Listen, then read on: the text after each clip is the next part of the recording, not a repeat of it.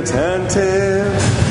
Brethren, all the saints through faith conquered kingdoms, enforced justice, received promises, stopped the mouths of lions, quenched raging fire, escaped the edge of the sword, won strength out of weakness, became mighty in war, put foreign enemies to flight. Women received their dead by resurrection. Some were tortured, refusing to accept release, that they might rise again to a better life.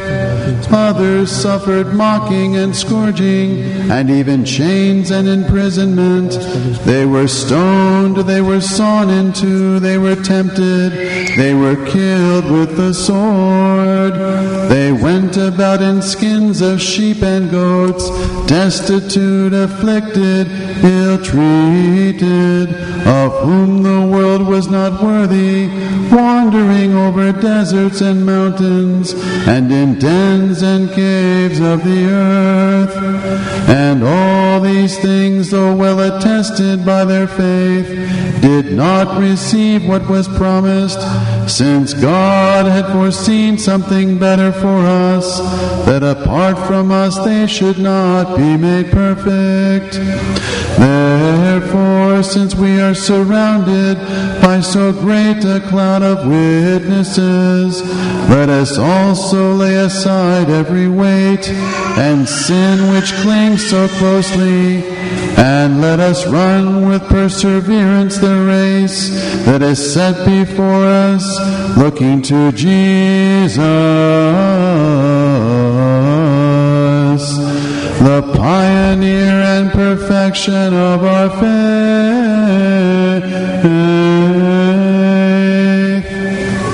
Peace be to you, the reader.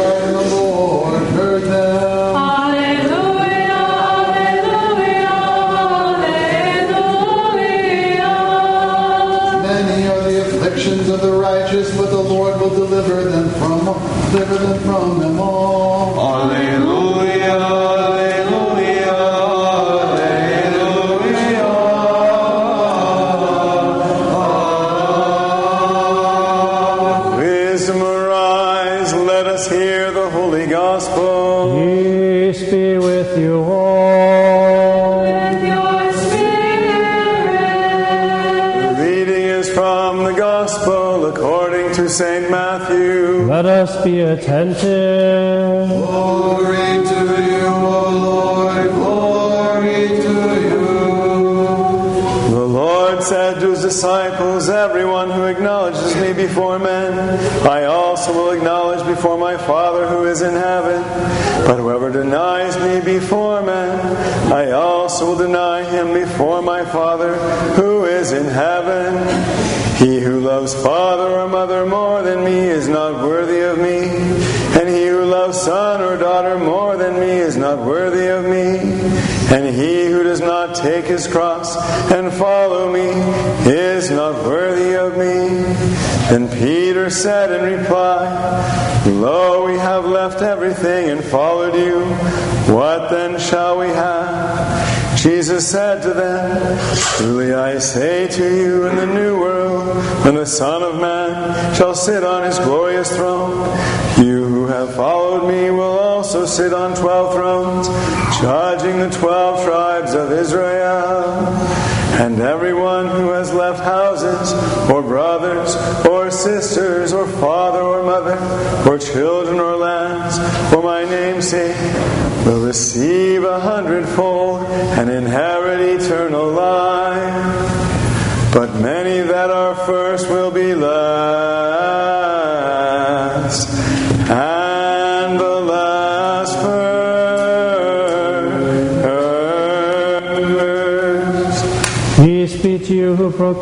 the gospel. Glory to you. Lord. Glory to you.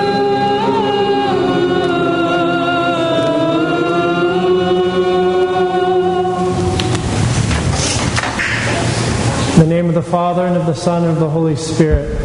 Amen. Chronia Polla, blessed feast day.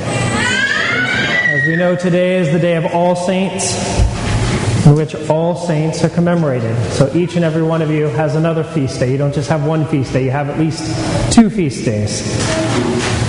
So, what makes a saint? It's the grace of God that works in them. That's what makes a saint. And we hear that in this profound epistle that I can't help but read a sizable portion of once more. Listen to the accomplishments of the saints. Brethren, all the saints through faith conquered kingdoms, enforced justice, received promises, stopped the mouths of lions, quenched raging fire, escaped the edge of the sword, won strength out of weakness, became mighty in war, put foreign armies to flight, women received their dead by resurrection. And now we hear the other half of the saint's life.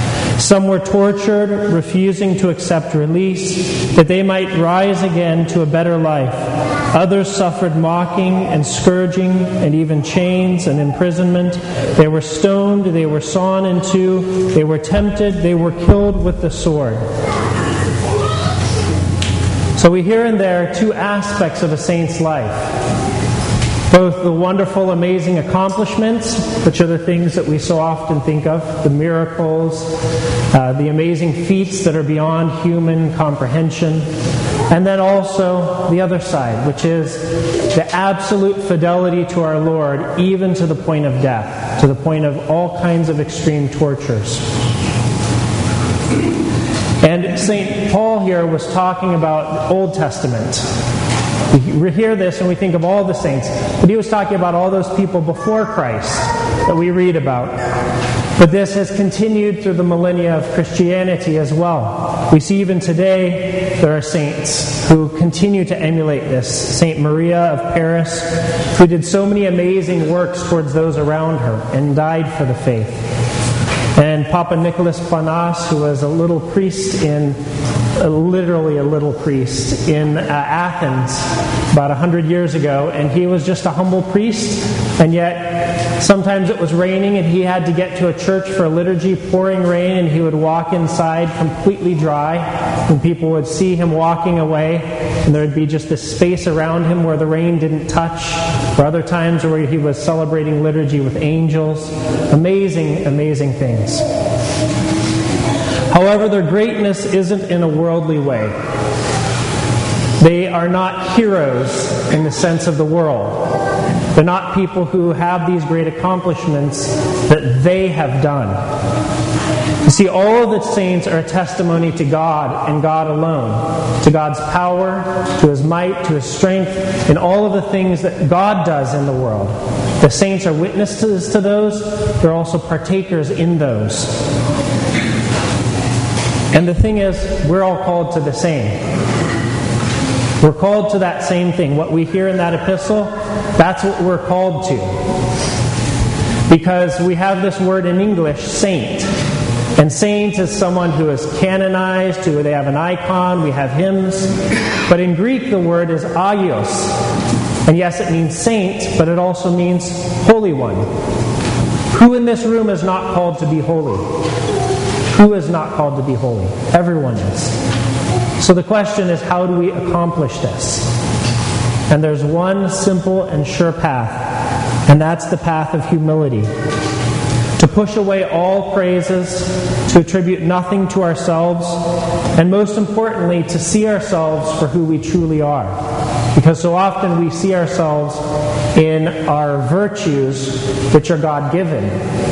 We see ourselves as the, th- the things we're good at, the things that we have accomplished, and yet all of these things, as the prayer, as St. James says, and as the prayer in the liturgy says, every good and perfect gift is from above. Everything that is good is from God. And so, humility, another way of saying that is recognizing the truth that all things are from God. So, how do we pursue humility?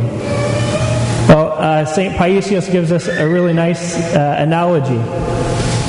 What he says is, you know how when they want to send rockets up into space, They do a countdown 10, 9, 8, 7, 6, 5, 4, 3, 2, 1, 0.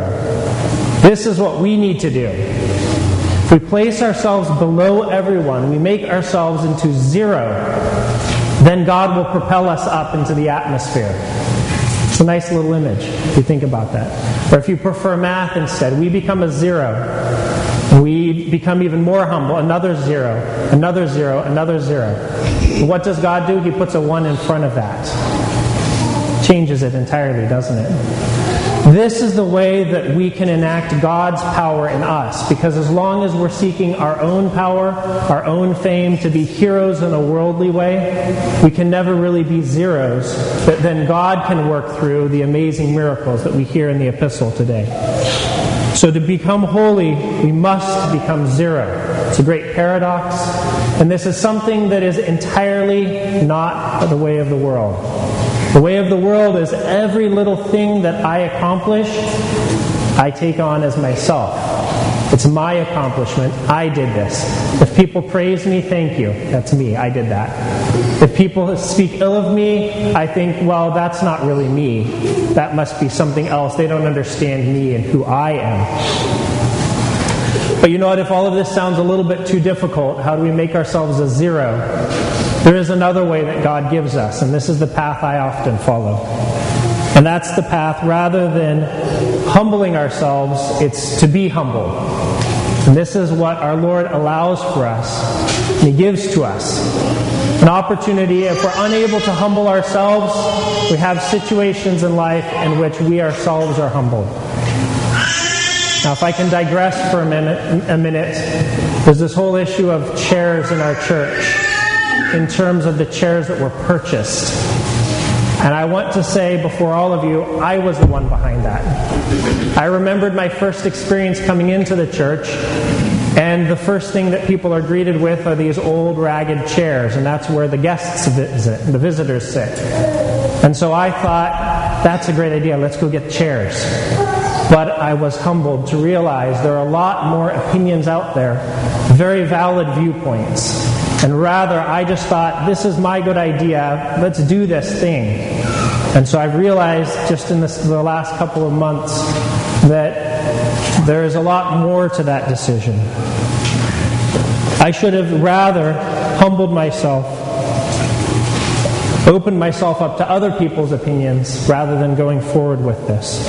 I say that because also the chairs are about to arrive, and I fear that they will be a stumbling block for people in our parish. And so I ask your forgiveness. It was me.